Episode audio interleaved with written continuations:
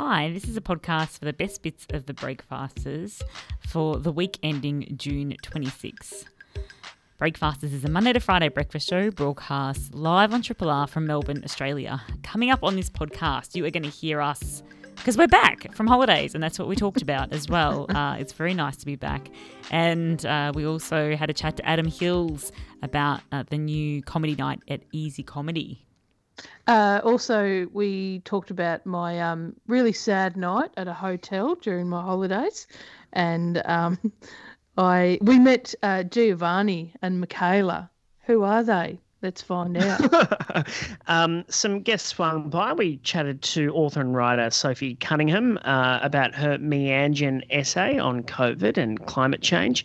Uh, Shahleena Musk is a lawyer at the Human Rights Law Centre. We spoke to her about the Raise the Age campaign about kids in prison. And we also spoke to Muriel Bamblett, CEO of VACCA, about hosting a morning tea for culture. Melbourne's own Triple R. So nice to be back from holidays. Um, I had a um, pretty low key one. I went to um, I drove to to Albury to see my parents. Um, stayed with mum, and um, which was fun. And we went and saw dad one day, which is cool. Um, and yeah, just had a really kind of low key. Didn't do much, did a bit of work and whatnot, and here we are back at work. What did you do yeah. with your mum? Did she cook you dinner, or did you go out for dinner, or did you go out on the and town? She made me my favourite dinner. Like I, like I drove up on the Tuesday, um, and you know got there like late in the afternoon. And my sister um, who lives nearby she came over for dinner as well. And mum made my favourite chicken fricassee yum yum yum. Oh nice. yeah. It, uh, on the because on our last day um, before the break, Sarah said of Geraldine and I called us pale faced and drained. Did I? God, yeah. I'm so sorry. I'm such a bitch when I'm tired.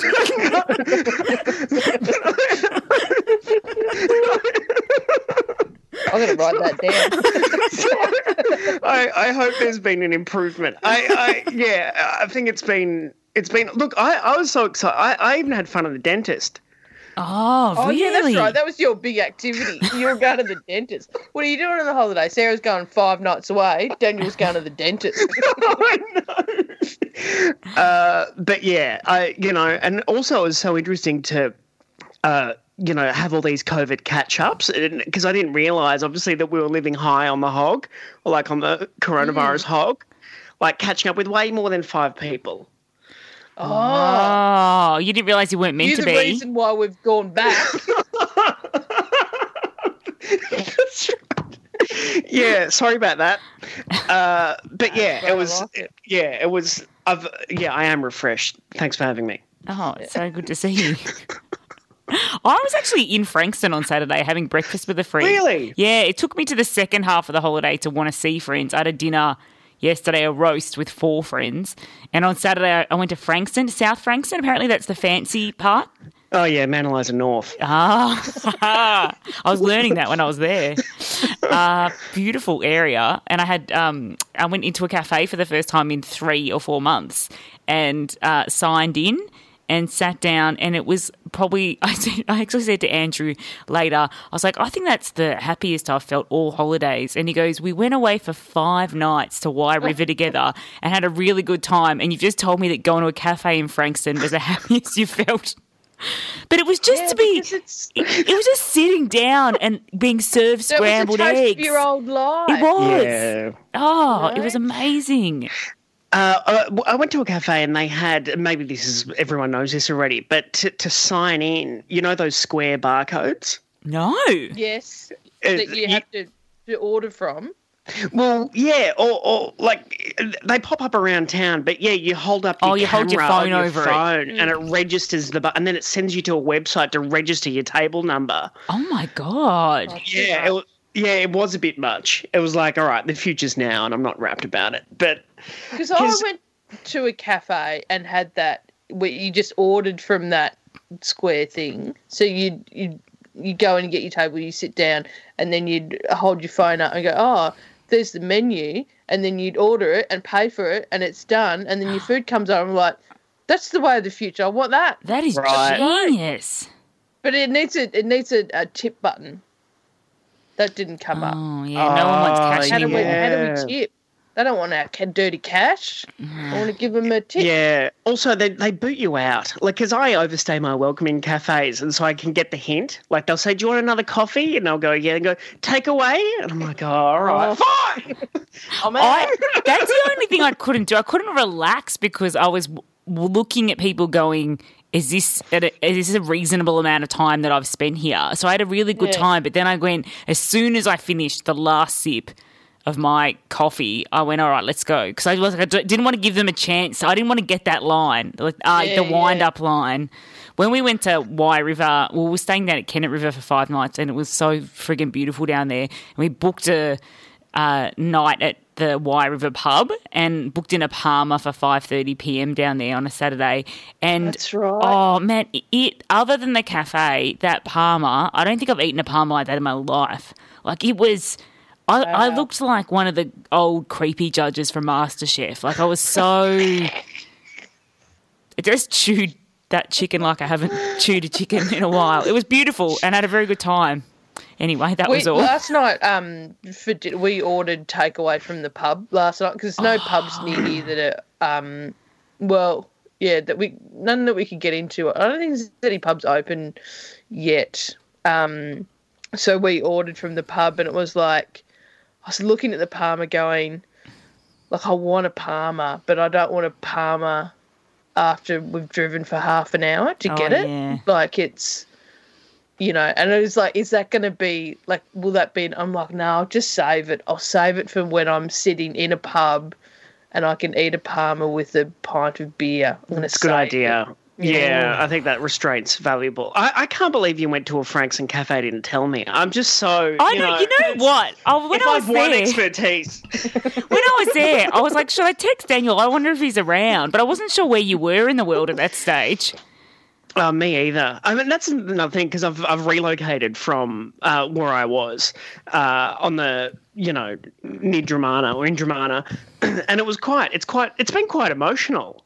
The relocation. I mean, back home. Well, yeah, I mean, because I was living. I was living with Jesse's folks, and Yeah. you know, and they got to see Gabriel every day, and you know, Nice Now, having Jen- people around you and it is all it those is. fancy meals that you got every day.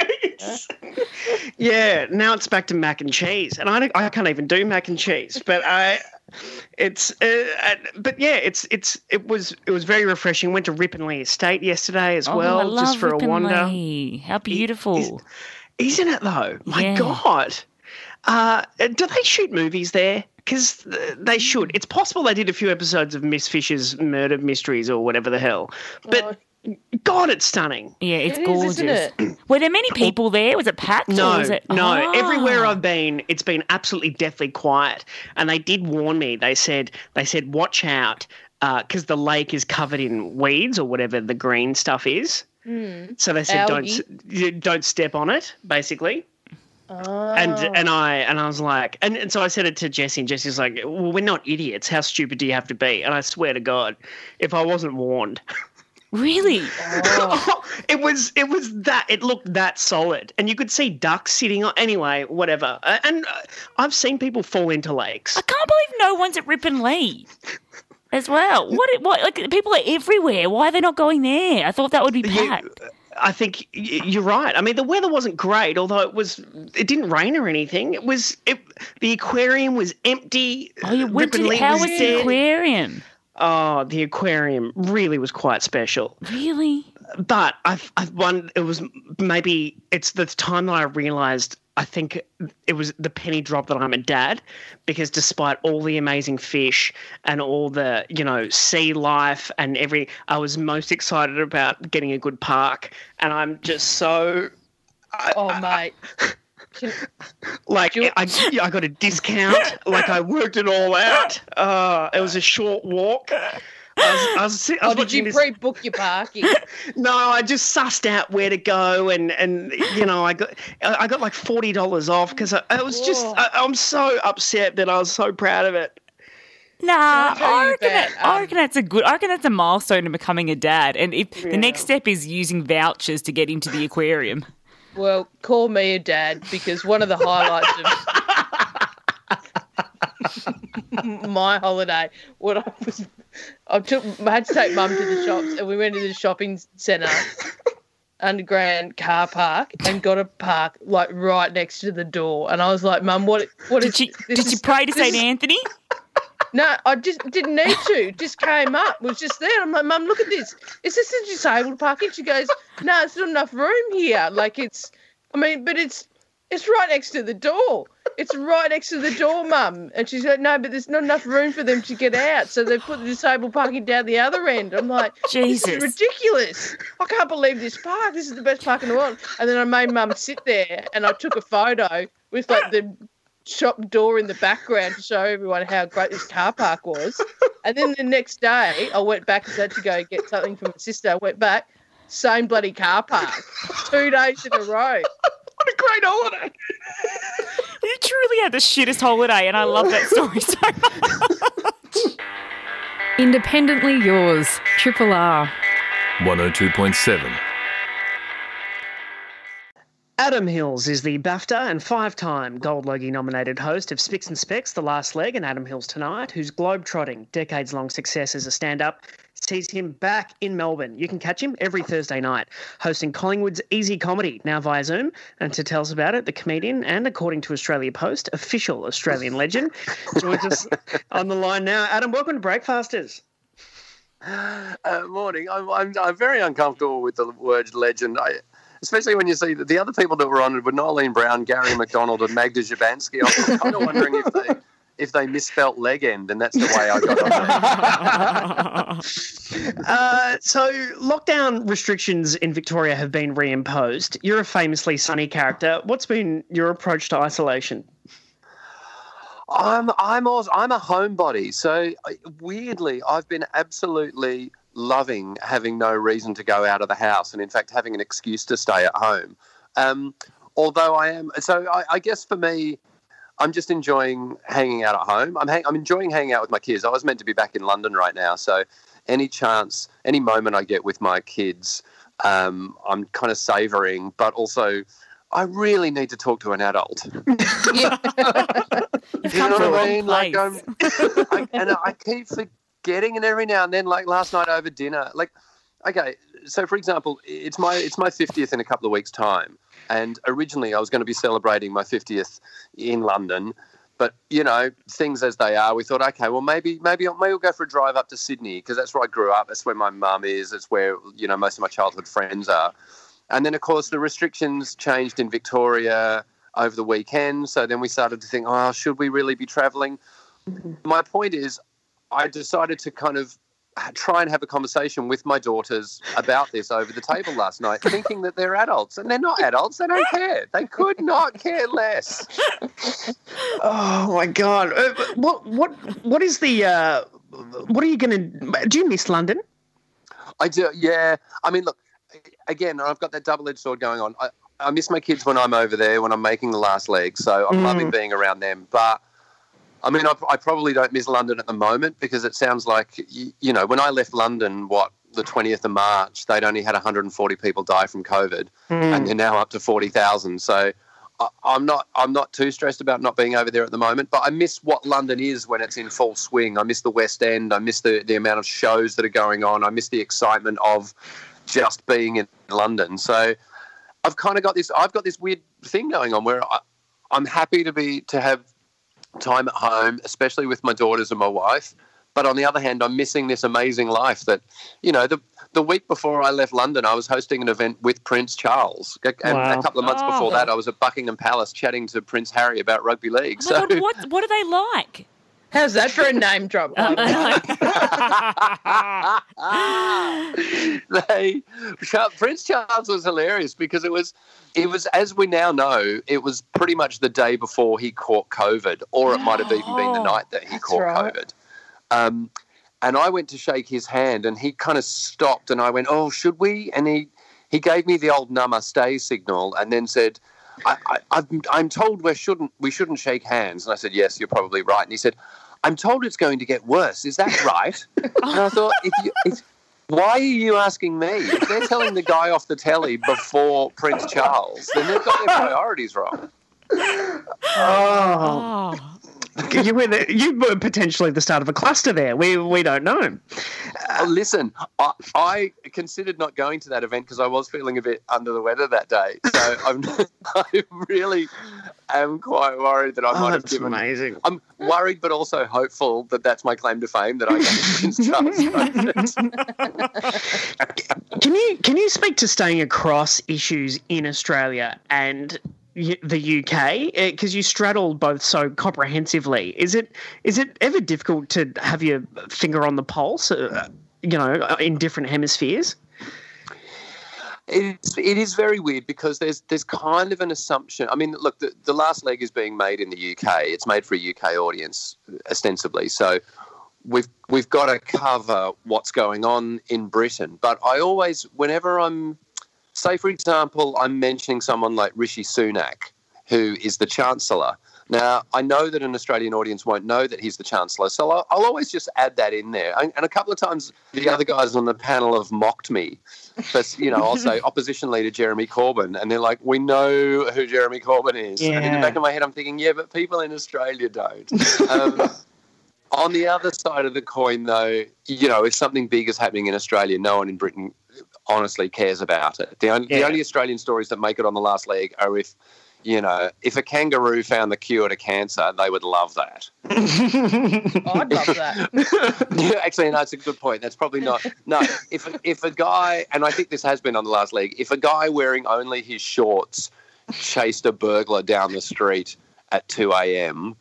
and he had a mullet, then that would make it to brief news. That's right, and he reenacted it for the cameras as well. Mm. Do you do you miss your do you miss your time in radio? Uh, you know, because your your memoir had you know was littered with anecdotes about SAFM, Yeah, and I was I was also uh, shocked to learn that you you're partly responsible for the Adelaide Crows theme song. Yeah, yes. So, yeah, when I when I first moved to Adelaide to host radio over there, the, the theme song for the Crows was "Here we go, here we go, Canberra Crows." Here we go. Here we, it was. It wasn't. It's really it wasn't stirring. so we had an on-air competition uh, at the radio station I worked at to come up with a new theme song for the Crows, and there is a bit of tension over this because the, the I think general manager or the CEO of the Crows uh, claims that he came up with it, but I remember the the lyrics being sent in to us, and our producer staying up all night so that he could produce up a song, and we got Jim Keays from Masters Apprentices to sing it. Um, so I'm pretty sure that yeah, I'm I'm partly responsible for the Adelaide Crows theme song. Do you remember how it goes? Oh, it's yeah, it was uh, we're the pride of South Australia, we're the mighty Adelaide Crows. And Uh, if you don't know who the players are, then you ask someone that knows. oh my god, Adam! You've also you had some time getting the band back together for Spicks and Specks recently as well. What was that? All was that filmed pre-COVID? Like, what what's that experience been like as well? Yeah, it's very strange. So we did that in October last year. We filmed four specials. We did a, an Oz music special and then a 90s, a 2000s, and a 2010 special. Um, the last of which has yet to go to air. So it is, I mean, at the time, and I had a ridiculous beard because I'd been growing a stupid beard for Brexit. And we kind of knew that we were worried about the continuity, thinking, oh, is this going to look weird? When this goes to air, I'm going to have a beard, but I probably won't have a beard in real life. Not knowing that that continuity is now the least of our issues. Yeah, totally. You know, at no point did anyone in production say, is it going to look weird that we have a live audience? Is it going to look weird that we occasion that we are sitting less than a meter away from each other? So, I mean, there's now talk of possibly doing some more. Now that I've got a massive gaping hole in my diary, there's there's a chance that we might be able to make some more spicks and specks this year. But if we do, we've got to find a way of making it socially distanced. You know, it's the show used to be three people crowded around a buzzer, and I think it'd be a very sad, tragic, weird irony if if if COVID was passed on by a buzzer on a game show. Uh, can we talk about um, comedy and live audiences and um, like easey comedy is coming back. There is going to be an audience there, but it's also going to be on Zoom. How important to you is a live audience? Oh man, I mean, this this whole time I've been asked to do various bits and pieces on Zoom, and I've I've shied away as much as possible because what I do is is talk to a live audience. Like Mm. I, I and and you know, I'd love to think that I'm confident enough that I could pull off being funny without instant feedback from a room full of strangers. But I need instant approval, otherwise I don't know if I'm being funny. So, um, so when the the opportunity came up to host some shows that will only have an audience of about 15 people, I think. But hey, you know, I've done the Edinburgh Fringe Festival. We've all done comedy festivals where we've played audiences of 15 people, and often Mm. they can be the most fun. That's a Um, good night, you know. Yeah, it's a great old night. When you're first starting out, 15, that's huge. I did four one night in Edinburgh for the Edinburgh Comedy Festival. Loved them. Got to know each of their names. One of the best shows I've ever had. Yeah. Gave them a lift home. Yeah. so yeah, so so we're going to run a bunch of nights uh, at uh, easy easey comedy, Easey street um, theatre here in uh, Melbourne, but they're going to be you can watch them on Zoom, and they. I think what's going to be good about them is because there will be an audience in the room, they'll still have that feeling of a live gig. In fact, what you'll get is the feeling of, as you say, when people started out. But it'll be, you know, people like, you know, Cal Wilson, Tom Ballard, um, Dilruk Jayasinghe, like well-known names, Mm. performing to 15 people, but doing a stand-up set, and you can watch it on Zoom. So hopefully, it's going to combine the best of all the worlds. Mm. Is there? Is it? Do you, have you thought about?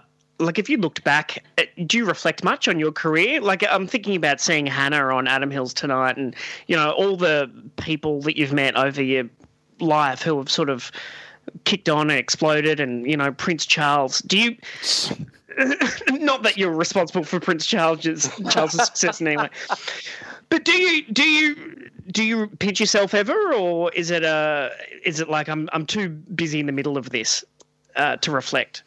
Yeah, I mean, I guess I think when we finished Spicks and Specs, to answer your question in a long roundabout way, when we finished Spicks and Specs, someone said to me, "It's not until you finish a thing that you look back on it and you realise what you did." Because whilst we were making Spicks and Specs, no matter how well an episode well went or how well it rated, we'd still have to make another one the following week.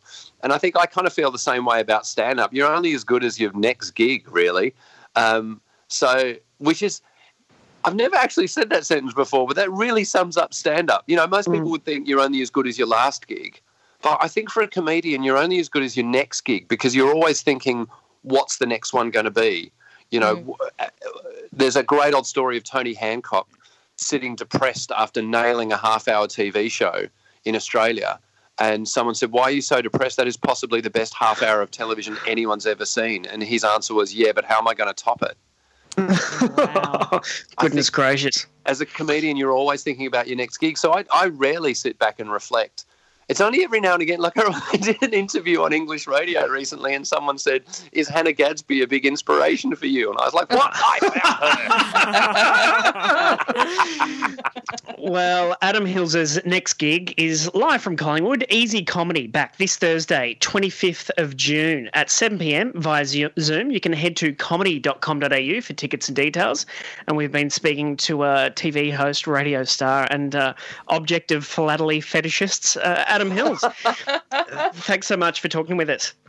That- I've never heard the words philately fetishist used in a sentence. Thank you for that. Triple R.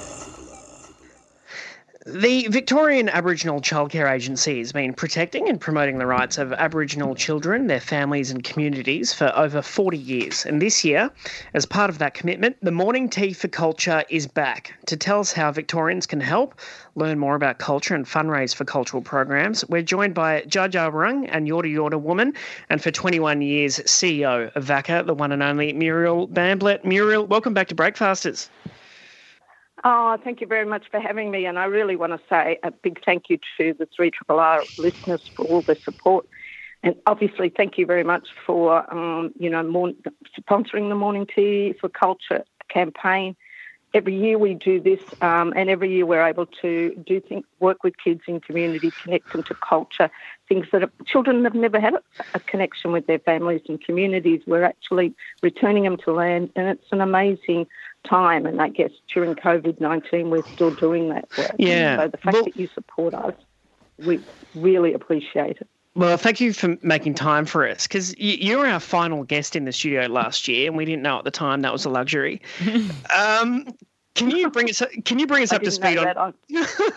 Can you can you bring us up to speed on your 2020 and what issues isolation and the pandemic has presented for you and your work? Yeah, well, we have like 600 um, staff all over, you know, Victoria, and so we service, you know, um, nearly 2,000 children ourselves, and so 3,000 over 6,000 people come in and see us for emergency relief and support. So all of a sudden, you know, your doors are not open, and so it was really, really challenging for our. We had to work out how to people were going to work from home. How do we service our clients? How do we service high risk children? Family violence, justice, homelessness, all those areas. And so, it, but one of the things that was most amazing is that we didn't have to do it alone. All of a sudden, the Aboriginal communities, they were, you know, up and volunteering. They set up Facebook pages. We had community uh, doing food dropouts, finding food, food for people that couldn't source food. And so I think community activation, as I you know said before to you, is the one thing that you, at times like these that really pitch in because I don't believe as organisations we could have done it by ourselves. And so it, it, we're still struggling, and many of our staff are working from home, and so. Um, you know, they, they had to go through the, the trials of getting their own children to school, looking after our children and getting our children in care and to school and supporting them and carers. We've got an ageing workforce as well, and so we had, you know, at-risk staff as well as um, staff with immune deficiencies we had to look after. So it's a complex, really, really complex area. But I think the challenge now is to think about how do we transition back. Um, we, we've had a bit of a, you know, I, I guess stop at the moment, but we really do need to consider what does that look like, and I think that's that's going to challenge every um, organisation because going into COVID was easy because we went home, but now getting back because of the changes in the way that you can work now.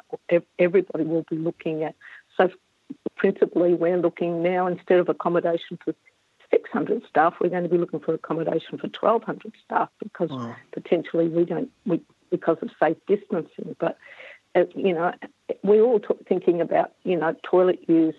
We- We're thinking about how do you actually use public spaces? How do we even use our photocopiers and water bottles? And so it's really, really quite complex. How do you use your cars and drive your clients? And so these, you know, are really, really big things, especially for commu- smaller community organisations and um, neighbourhood houses, places like that. How, how do you keep? How are we going to keep people safe? And how do we do it? But I, I think it, it's going to challenge us.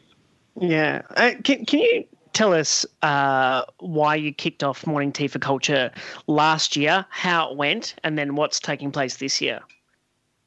Look, I think that we've been kicking it off. We've had um, over 100 groups registered already this year. So individuals, work colleagues, schools, childcare centres. We um, produced an online host packed and resources so people can have a morning um, tea in a COVID safe way. Um, our staff really enjoy having remote um, morning tea, virtual morning teas. Um, they can. It, it's an opportunity from us really to sort of promote as well things around um, self determination. A lot of the work that we're doing around treaty. Um, we the Morning Tea for Cultures talks about important cultural dates, how to increase your cultural awareness and cultural programs, and I think um, it fits nicely for a lot of people around Reconciliation Week, but I think the Black Lives Matter um, really heightened people's attention and um, really commitment. Um, we noticed that um, we, we received a lot of donations and a lot of support during Black Lives Matter, uh, the, the week of that, and you know after the tragic death of George George Floyd. So to me, it shows that our, you know Victoria has a very social conscious, very uh, interest in the issue of you know black lives and the fact that um, obviously the overrepresentation of our people in, in the numbers of deaths in Australia is, is a significant issue as well. Uh, and what are some of the attendant uh, benefits and improved outcomes associated with building a, a, strong connection to culture, country, and community? Yeah, so by supporting our kids, I think you're helping Aboriginal children in care heal. Many of our children have been through a lot of trauma, and um, a lot of our work is focused on using culture. So we do um, possum skin cloak making, we do um, choir, we do poetry, we do different ways to engage children in healing. Um, our cultural pro- programs, we run camps, art mentoring, the, the to the choir. Um, we're, you know, under COVID, we're changing them a little bit. We're still doing them though because we think it's really important. We're just bringing in other people's elders are coming in to help us. We've got lots of storytelling. We're actually working as well around disability and how do we um, reach out to children with disability. I think from our point of view, we know that kids who are strong in, in culture, and I think you know you've got people out there that you know children can use culture as their spear and their shield, and and it you know helps to build resilience and improve and improve outcomes. So from our point of view, then the flow on effect, better health, better able to learn, better able to you know um, I guess be able to get a job, and, and, and it creates a sense of who you are I think the most important thing, and you introduced me, you said, you know, Muriel Bamblett, Dja Dja Wurrung, Yorta Yorta woman. For a child not to know who they are, um, the first thing we do is identify ourselves, who's your mob, where you're from. And so I think for me, the most important part of my job is giving children a sense of knowing who they are, where they're coming from, and be able to take them back and let them feel their land and understand that connection to it. When when you see kids that do you know, find out where they're from, what kind of, you know, emotional change do you see in them? I think you've got to actually live through it because um, everybody, like, in care, you know, 90% of them, they all go home when they leave care. And so if you don't keep that connection, if you don't feel that connection, then you set a child up for a life of disconnection. And, and it is such a different story. We we took a young boy. Um, he came from Framlingham, and I know we took him down there. And on the way down, his language was very much talking about you know us people as them and they. He was just so so disconnected. But when we put him on land, we said to him, "Feel your land. This is your country." And, and anyway, while he was there the workers took him and introduced him to elders in the camp, and they told him the stories of his families and the fights and the issues and how they contributed to the community. And so at the end of that trip, though, on the way back, the language of that boy was my people, my land. Um, mm. and, and, it was really, really for me highlighted. And, you know, like we've worked with um, trauma specialists all over the world, and they say that the one thing that, you know, children need is a sense of connection. And so from our point of view, knowing who you are, being able to identify and be able to, it, it can't obviously ameliorate all the trauma, but it certainly helps as far as particularly if you acculturate children into another culture and they can't identify to that culture. And so, from our point of view, the work of you know getting children to feel proud of who their ab- Aboriginal who, who their Aboriginal identity is, to be able to do their family finding, to be able to have their Aboriginality confirmed for them, instead of this constant void about I'm Aboriginal, but I don't know what that means and I don't know who I am and I can't mm. really tell you anything about my family. So I think it, we see it as critical to setting children up for a better life. Mm. Well, when you talk, when you partake in the Morning Tea for Culture, you're supporting cultural programs, uh, including the youth choir. Can you tell us about that?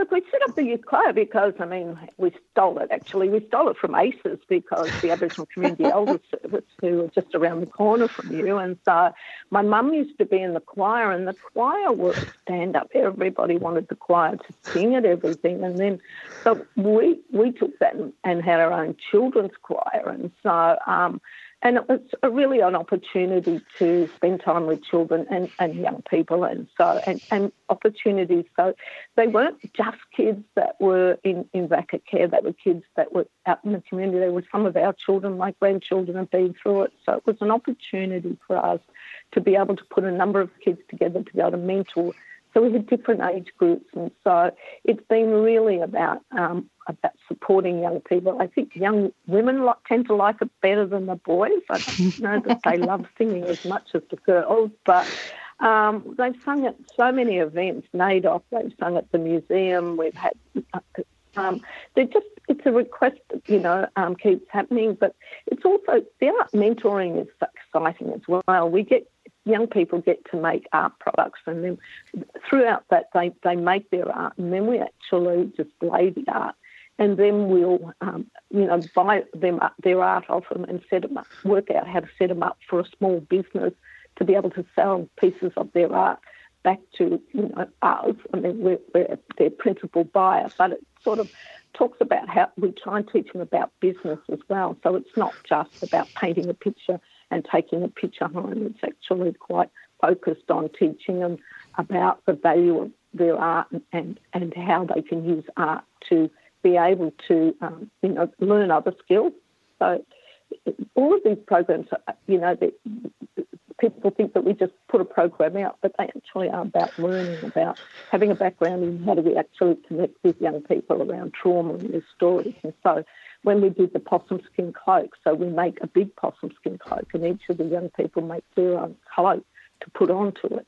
And it tells their story. And so we have elders working with them about and hearing their stories. And quite often we hear the most horrific stories of trauma, but it, it is elders and, and therapeutic and, and caring. And so it, it's working through all of those and, and, being able to have the capacity to do that. Um, and so we know that we can address culture through many ways. People can do writing stories and you know poems, and so it's really important, as I say, to have all of these activities. The camps, I think, for me, are the most exciting because we've got I've got a picture in my office of a camp that VACCA held over 30 years ago, um, and it was all these men are all young, and they still talk about the camp and how how important that was to feel a connection and know there were other Aboriginal young people that were out there with similar issues, and it, it set up a mateship for life. So mm. that's what we want: is good mm. stories from a care experience.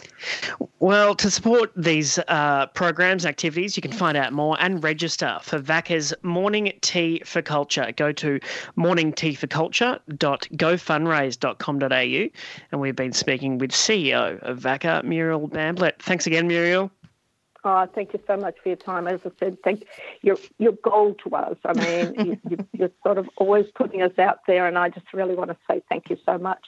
You put our issues up up front, and so really, really important. Um, as I say, in this sector, we don't get a lot of compliments. Child protection's not one of the really you know sexy sort of subjects that people want to talk about, um, but it, it is you know something that uh, our staff, that I, you know, really, really want to put a plug in for our staff because, you know, they put their heart and soul into these jobs and they're really, you know, delivering food parcels to elders. They're doing everything at the moment. So I just want to really put a plug in and, you know, thank everybody for their support of ours, but all my staff. Thank you. Thank you. Thanks.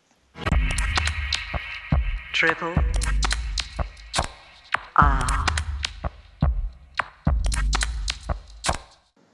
Sophie Cunningham is a former publisher and editor, co founder of the Stella Prize, author of five books, including City of Trees and Warning, the story of Cyclone Tracy, and is now an adjunct professor at RMIT University's non fiction lab.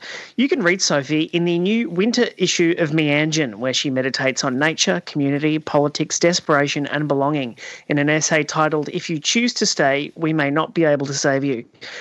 And to discuss the year so far and the piece, the author joins us now. Sophie, welcome back to Breakfasters. Oh, thanks for having me under these different circumstances. yeah, exactly. um, you you write that 2020 seems determined to make us understand that there is no safe place. Why and in what ways has that realization hit you? I think because that my general concerns about climate change and just my person that I've been looking for a block of land and I was thinking it'd be nice to live here, be nice to live there, and then I was think, oh, but I'm worried about you know sea rising here and worried about fires here, and I was sort of like doing that kind of loop and chatting about it with a friend, and then everywhere I even thought about um, burnt uh, during during the bushfires And I realised I'd been fooling myself that you can really escape these things. You know, in the city we had smoke, um, which long term is like th- there is no place where you can escape the um, implication of these fires unless you want to sit in a bunker, uh, basically. So I was just trying to wrap my head around that and try not to panic about it so much as to, to acknowledge it. Like there's a bit of a fantasy that you can kind of avoid, um, dodge these situations. You just got to find a way through them. Yeah, and then of course the pandemic hits. Yeah, and so it actually made the writing of the piece. Um, I had a lot more stuff originally in there. I'd interviewed people at bushfires and was wanted to write more about climate change policy and bushfire response, government bushfire response. But then, as you say, the pandemic hit, and I thought it was more important to look at the relationship between those two things. They're not separate events. They're, I mean, sorry, I mean they're separate events, but they there, there are connections to do the kind of general, you know, um, environmental unraveling. So, yeah, I just uh, I found it, it. People kept telling me how sad reading the essay made me. It actually made me feel better. I don't know. Oh, cathartic. Yeah. um, or just thinking about it and just sort of that uh, sense of just knowing what the situation is and then just living with that seemed easier than that sense of um, just a vague sense of threat and doom without really knowing what the deal was, which uh, drives me crazier, to be honest. How do you um, think about broad issues uh, when individual pe- people are just trying to keep get through 2020 individually and personally? Is it difficult to kind of pull back and look at global concerns when you know everything's hitting us so personally? Yes. uh, and uh, what I found that my focus has been narrowing since I wrote that essay. Do you know, like I had that real because what I'm not in a state of panic, but that said, if I lift my head too far above my desk, I go, oh. so I've actually been working hard and trying to be really focused and in a way that I'm not necessarily usually. So yeah, it is difficult and it's a bit you, you kind of also want to like it's a fine line between looking at the connection between things and conspiracy land.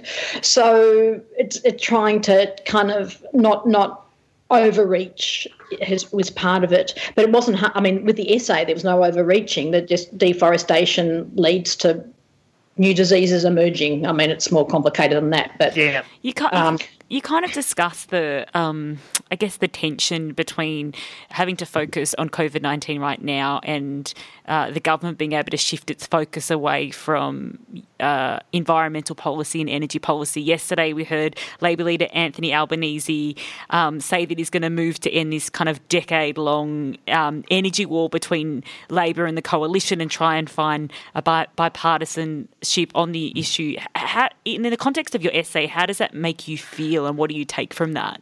Well, it's, it's something I do talk about, not specifically what Albanese said. That I, I know when I first started researching the essay, I was thinking, oh, um, you know, what policies do we need? What do we need to do differently? And everyone I spoke to said, oh, look, you know, we've all there are a million different papers on the on the table. Policy's been coming up constantly. We have the answers. The issue is the will, like the, the, the lack of will to implement any range of policies that might make a difference.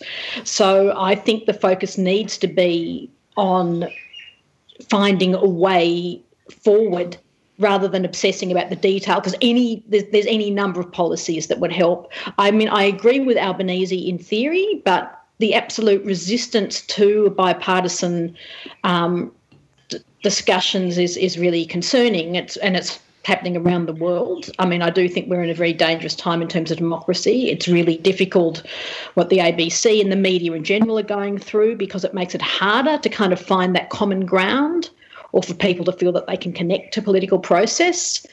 Um, that that thread between the communities that politicians are meant to represent and politicians is becoming kind of more fraught. And Morrison's absolute, um, the Morrison government's, um, the way in which they're beholden to fossil fuel industries, as it, frankly a lot of the Labor Party is, is extremely concerning. I mean, it's it's not technically corruption, I'm assuming, but it just seems to me insane that most of Morrison's main key advisors um, work from that industry. It's I've been asked on radio quite a lot about that when I was talking about the bushfires um, and when I was in New Zealand recently.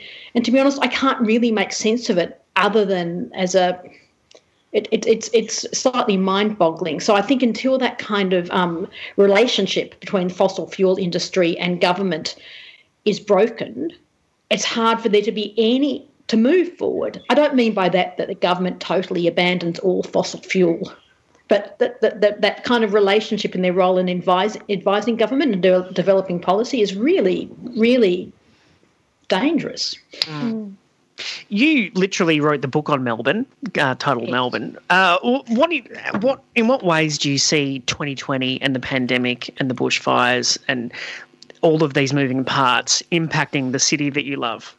Well, I think I was, as I was writing, I was really aware of the hospitality industry. The things about Melbourne include, you know, fantastic restaurants and bars, cut- street life, um, incredibly thriving, um, more independent arts community. There's the the um, arts community in Sydney is a little bit, you know, larger um, performance groups or whatever, um, and so I'm really concerned that the character of Melbourne will be extremely um, changed.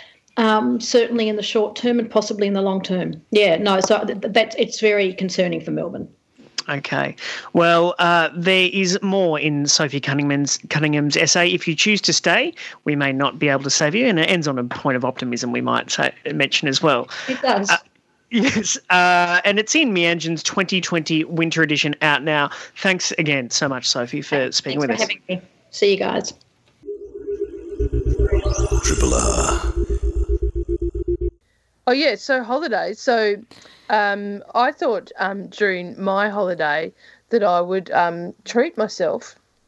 So I did go. I did go away, but I went to visit my mum, and that's you know, there's holidays, and then there's the whole you know doing the right thing and taking opportunities to do things that you wish you could do more often, like Yeah. visiting your parents. Um, so I did that. And then it was like I had to um I had a couple of gigs in Melbourne on the weekend and was like catching up with friends. So like Friday and Saturday night I was and because um someone else is staying at my place at the moment I couldn't go home. So I was like and I had I could have stayed at friends' place, I could have stayed at family members' places. Like it was fine, but I was just like I think I'm just going to book into a hotel in Melbourne just so it feels like I've been on a holiday. That'll Yeah. be nice. So, and I, you know, there was criteria of things that I wanted in my hotel because I was thinking about. I'm like, if I'm catching up with friends, do they want to come to the city? How do I get to them? Do I, like, anyway? It was so, so I kind of went not in the city, and I just chose somewhere that was close to home because I know how to navigate being close to home. So I found this place in Fitzroy, and uh, the other criteria was free parking and um, and a spa. And this place had a spa room, and I'm like, Oh, perfect. And um, and the whole time I was thinking, like Sarah Smith was doing this, there's be no way she'd be getting in this spa. did you have to Yeah. share it with other people? Yeah. No. No. of course not. No, it was the spa in my room, in in the Ah, actual room. Good. There's a spa in there. So Must be one of the few people booking a hotel room locally who's not quarantining. what's that? Who's not quarantining? Oh, I don't know. You didn't What check you into say- hotel quarantine, did you?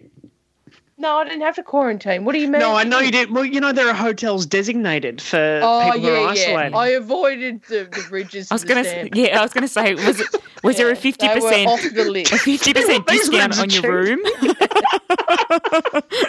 uh, but in in saying that, like, oh man, I had I went there and um as soon as I, I got there, like you know, checked in like Friday afternoon, and like Friday morning, I bought a bottle of prosecco, I bought cheese and um and biscuits and stuff, cheese and wafers and whatever, a bit of quince paste, and I was like, I am set.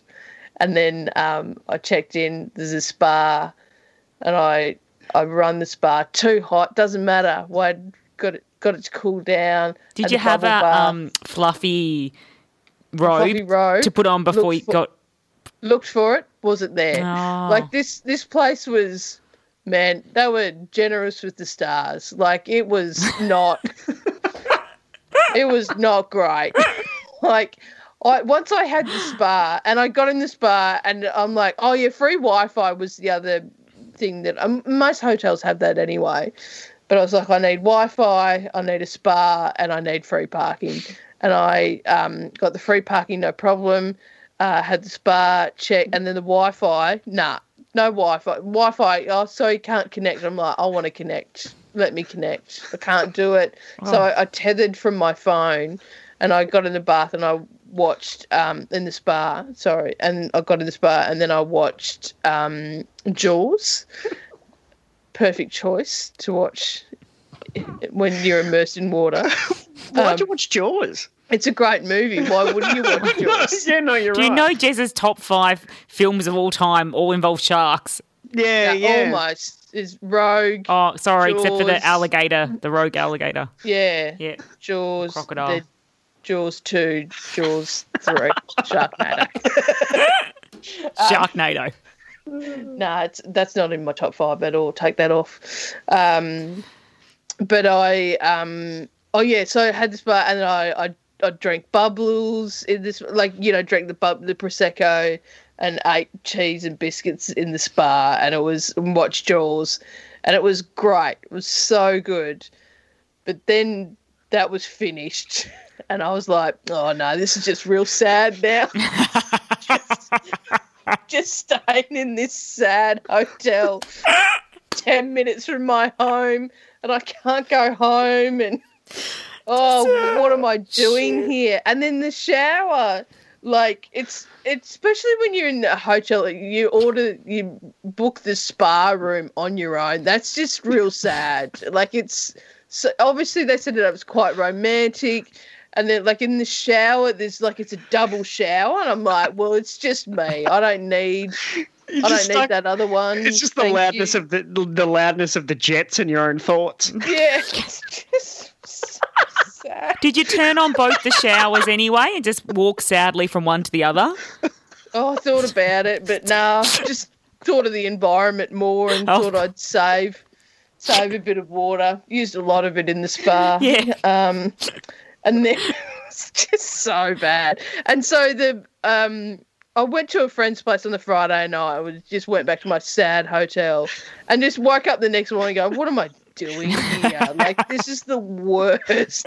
like I can't, you know, there's no breakfast. Like in, I and also in the shower, there was no shelf to put, like there was no nowhere to put your soap or anything. So I'm just, I get in the shower and I've just got a like a, a washer and like a little shampoo and conditioner and a little bar of soap, just holding it in my hands, just going, I don't know.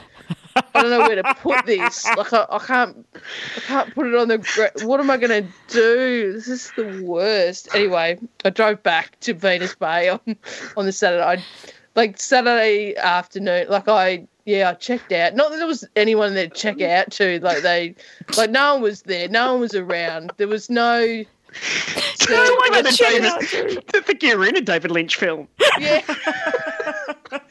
like even they had like that security, like you know, grill kind of thing, like those shop fronts when you know when they pull the thing across. Yeah. Yeah, they had one of those across reception, so I just had to toss my key in between the fence, and then just yeah, just left it like six o'clock at night and went, oh, this is That is a nightmare. this is so sad. Anyway, and then, but the good thing was I surprised Kath on the way home. Like, you know, I, I messaged her when I was like half an hour away. I'm like, don't wait up, but um, I'll see you in half an hour. Yeah, I And she got, yeah, she got very excited, and I was very excited to sleep in a nice bed. Triple R. In Australia, children as young as 10 can be arrested by police, charged with an offence, hauled before a court, and locked away in prison. Now, a coalition of Aboriginal and Torres Strait Islander medical and human rights legal experts have launched a campaign calling for all Australian governments to change laws and raise the age. On the line to discuss these issues of incarceration is senior lawyer at Human Rights Law Centre, Shahleena Musk. Welcome to Breakfasters. Oh, great to have you on, have me on the show. I'm really glad. Thank you. Our pleasure. Now, can you tell us what is the present situation in Australia and how did it come about? So, um, in Australia, children as young as 10 can be arrested by police, charged with an offence, hauled before a court, and locked in a prison. Uh, and that's been the state of play for um, quite a few years now, um, in some jurisdictions uh, for some decades. Uh, Australia is really out of touch with what international law requires when it comes to the setting of the minimum age. The medium age worldwide is actually 14, 14 years. Um, most modern countries have set the age. And we um, have been lobbying quite hard in Australia for the Australian government to follow suit and bring us in line with international standards.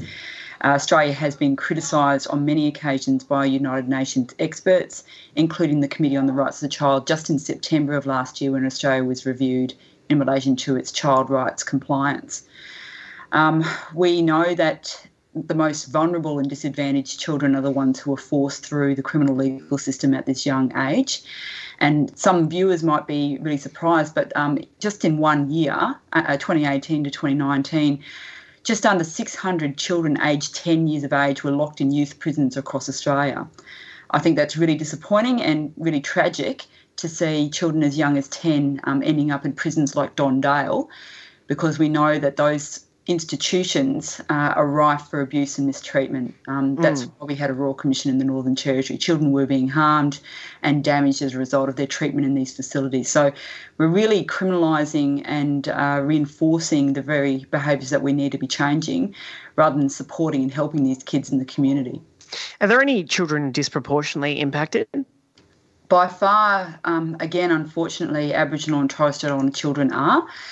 In terms of the just under 600 who were locked up in that one year, 70% of those kids uh, were Aboriginal or Torres Strait Islander kids.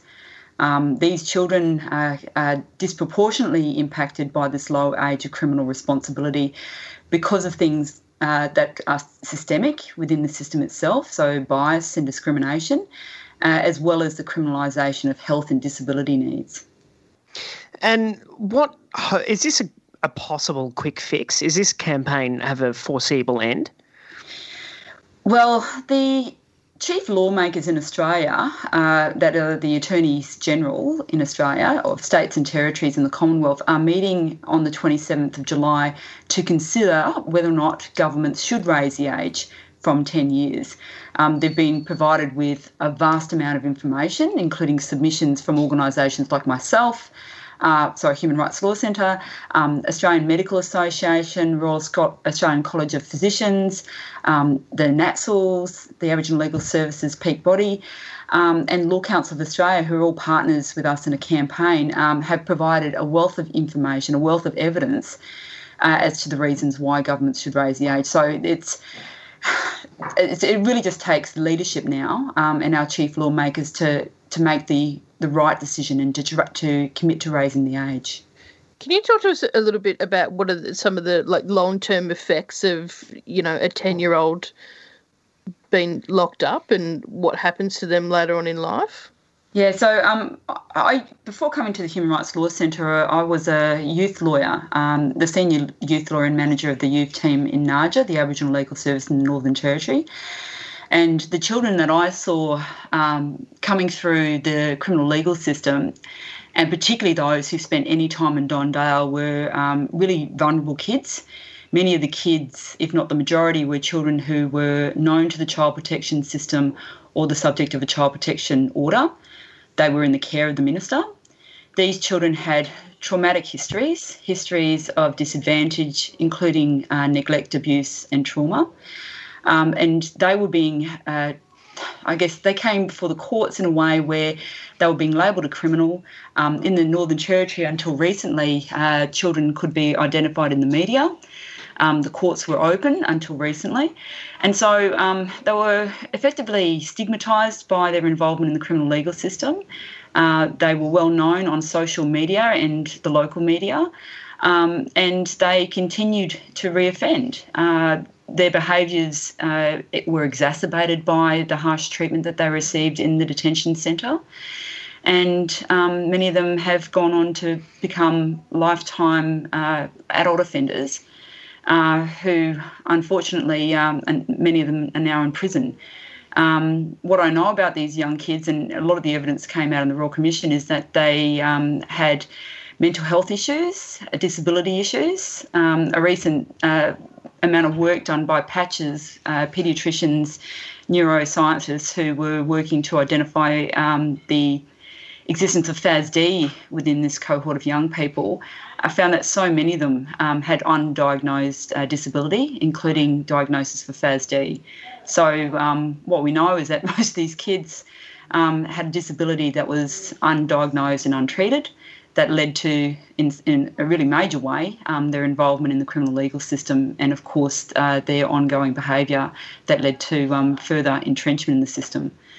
Um, so, really, we're talking about children with health and disability needs who are being pushed through and further harmed by time in custody. As you've said, you can't get a Facebook account until you're 13 years old, but you can be sent to prison. Uh, Yeah. Who or what benefits from this status quo? I really don't understand who does benefit from the status quo because um, even if you just take the argument of um, are we stopping crime? Are we making our community safer? And there's been a, a recent study done by the Victorian Advisory Sentencing Advisory Council, which looked at um, the age at which children came before the courts and were first sentenced and the likelihood of reoffending. And what they found was um, the younger they were, they were more likely to reoffend generally, reoffend violently, continuing uh, uh, continue to offend into adult criminal jurisdiction, and to be sentenced to imprisonment in an adult court for their 22nd birthday. When they actually looked at the age, so we were talking about 10 to 12 year olds, if they were sentenced by a court, they had an 86% reoffending rate, more than double that of when a young person was sentenced age 19 to 20, which was 33%. So, and they said that if we could actually re, um, delay the contact with the legal system by just one year, you've got an 18% re- likelihood of re- reducing the chance of reoffending. So, if we raise the age, we're going to reduce reoffending and reduce the entrenchment, particularly of the vulnerable and disadvantaged kids. So, how can people contribute to this c- campaign? There's a petition that's uh, been launched on our website. So uh, there's a campaign that was publicly launched, I think it was last night, uh, but it's raisetheage.org.au. And we're asking people to get on board by signing the petition. Uh, it will go to the chief lawmakers and the decision makers in Canberra, um, as well as state and territory governments uh, showing that there is widespread support. Um, sometimes it's not just lawyers and policy people who can get the change we need. We actually need a groundswell of support from members of the public. Okay, raisetheage.org.au is the website. Uh, and we've been speaking to Shahleena Musk, senior lawyer at Human Rights Law Centre, about ra- this Raise the Age campaign. Thanks so much, Shahleena. Thank you so much. Have a great day. You too. Thanks. Triple R on FM, digital, online, and via the app. Friday morning, and uh, no breakfasts would be complete without another quiz. Did we come up with a name for the quiz? Just a Friday quiz. Just okay. Yeah, sure. um, that sounds fun. Uh, welcome to the the Friday quiz. Oh no, it was like the no. I'm sure we came up with something like the break, the break breakfasters breakdown. Oh, That's- yeah. Yeah, it's more accurate. like it, the breakdown because it had a double double meaning. Breakdown of the week, the breakdown Our of gradual breakdown as humans on air. Yeah. Uh, so um, it's uh, oh, you need to test your buzzers to begin with. Oh, Daniel, you go first this time. Blanc. Okay. Okay. Uh, ping ping. Oh, these are good ones. Blanc. Ping ping. All right. So, best thing about the quiz. Here we go.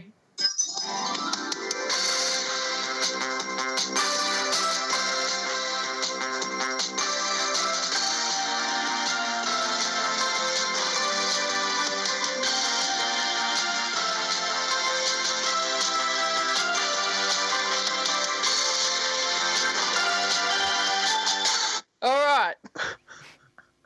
There's two minutes of it. You're lucky.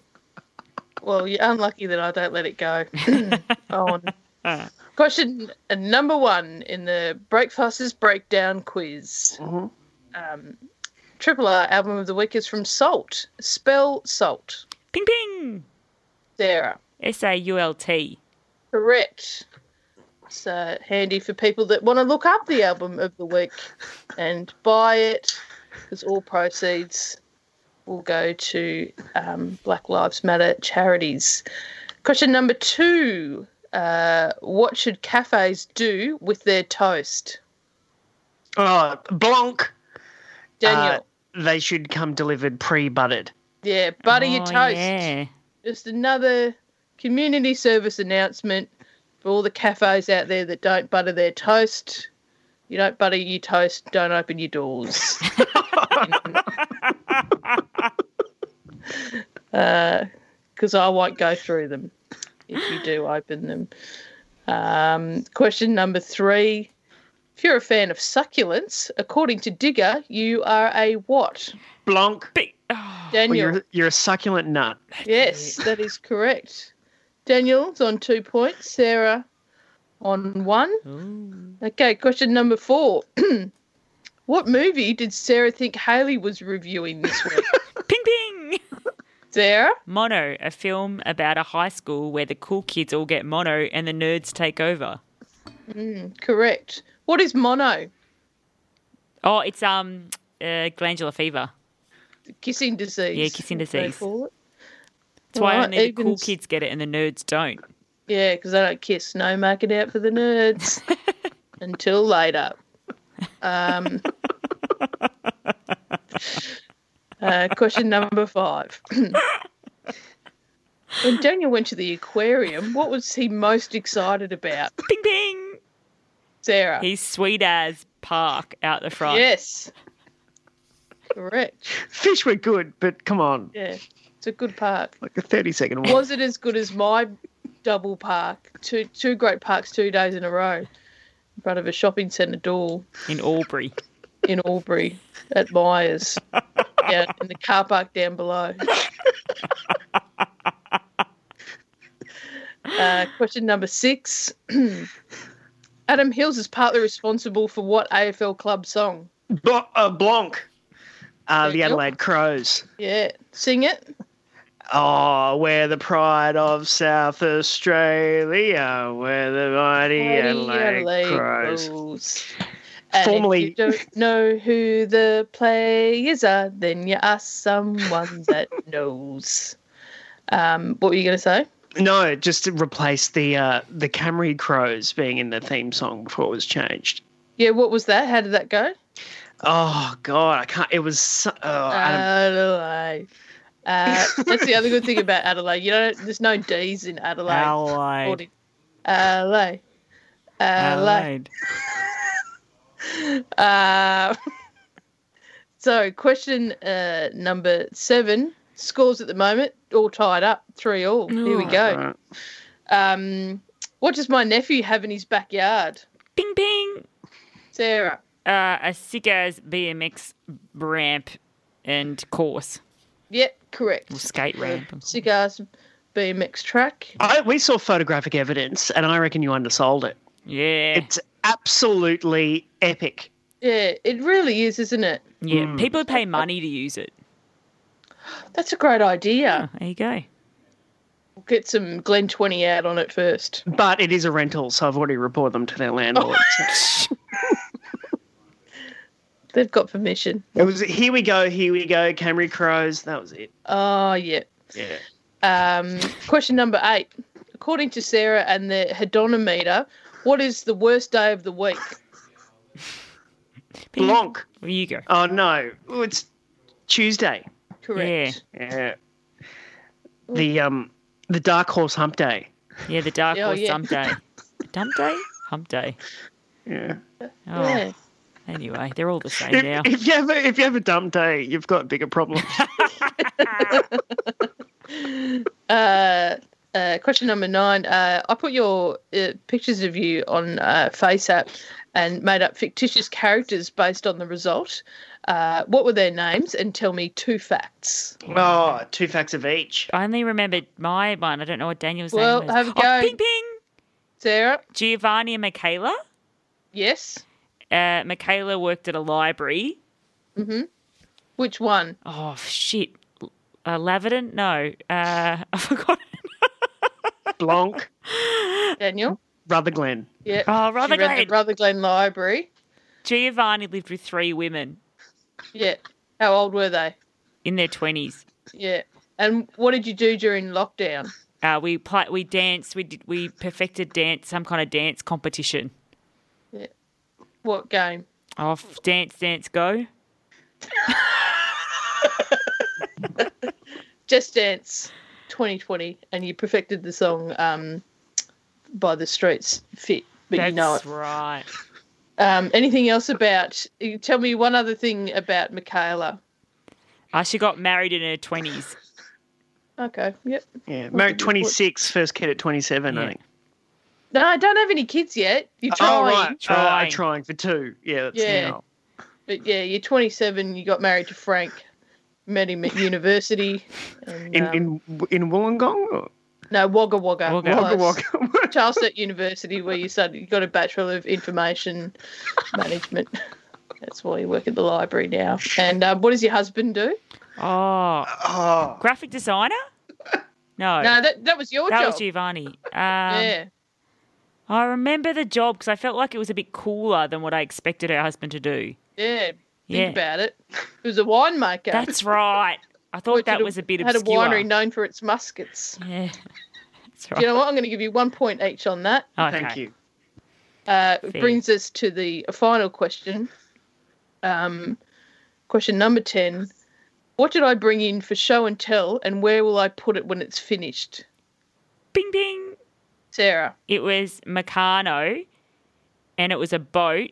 Meca- Meccano, Meccano, mechanics, me- techniques, Lego techniques. Uh, Yeah, Yep, yeah, Lego. Yeah, Lego Technic. I'm adding too many letters. Why did I think it was So- Meccano? Similar to Technic. Uh, and it was a boat. It was a, um, a catamaran boat specifically, and you're going to put it on, you're going to build it on your table. No, but when it's finished, Oh, you're going to put gonna it in the, uh, but the wheelbarrow of water at the back. Correct. That's how exciting. Oh my God, Oh, our lives are so shit at the moment. Going to put a Lego catamaran in a wheelbarrow full of water. And that is brings us to the end. Sarah's the winner of the Breakfasters Breakdown. Oh, well done. Thanks for playing. Congratulations. You're going to play the Oh, theme song? yeah, sorry, hang on. Uh, So yeah, I can ride congratulations. away on our Sarah's the BMX. winner.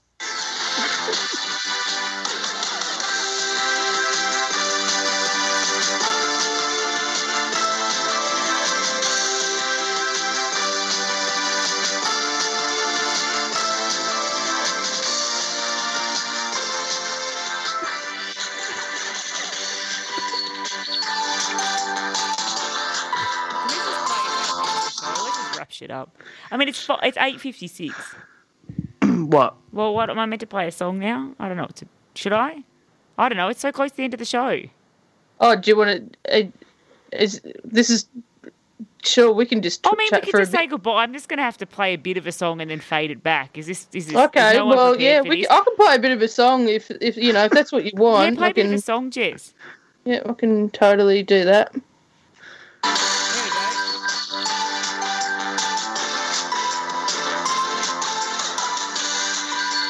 Tell Okay, it's it's hardly Breakfasters live, is it? it's not quite the same, No. and it'll be great when when that comes back. We could get it a band to come in and cover that for us. That could be the first Breakfasters live back. They could Imagine that. play it live. I'd love that. Anyway, um, congratulations once again for winning. I should keep a tally of um, who wins every week, so at the end you can get a trophy or something.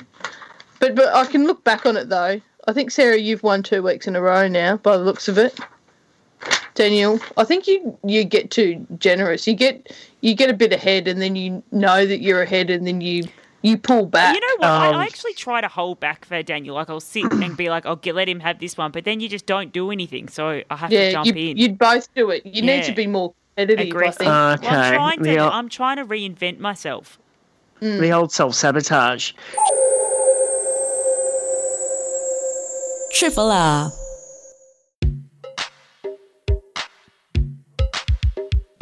You've been listening to a podcast, The Best Bits of the Breakfasters, which is the Monday to Friday breakfast show broadcast live on Triple R from Melbourne, Australia. Feel free to get in touch with Breakfasters via Facebook, Twitter, Instagram, or via the Triple R website.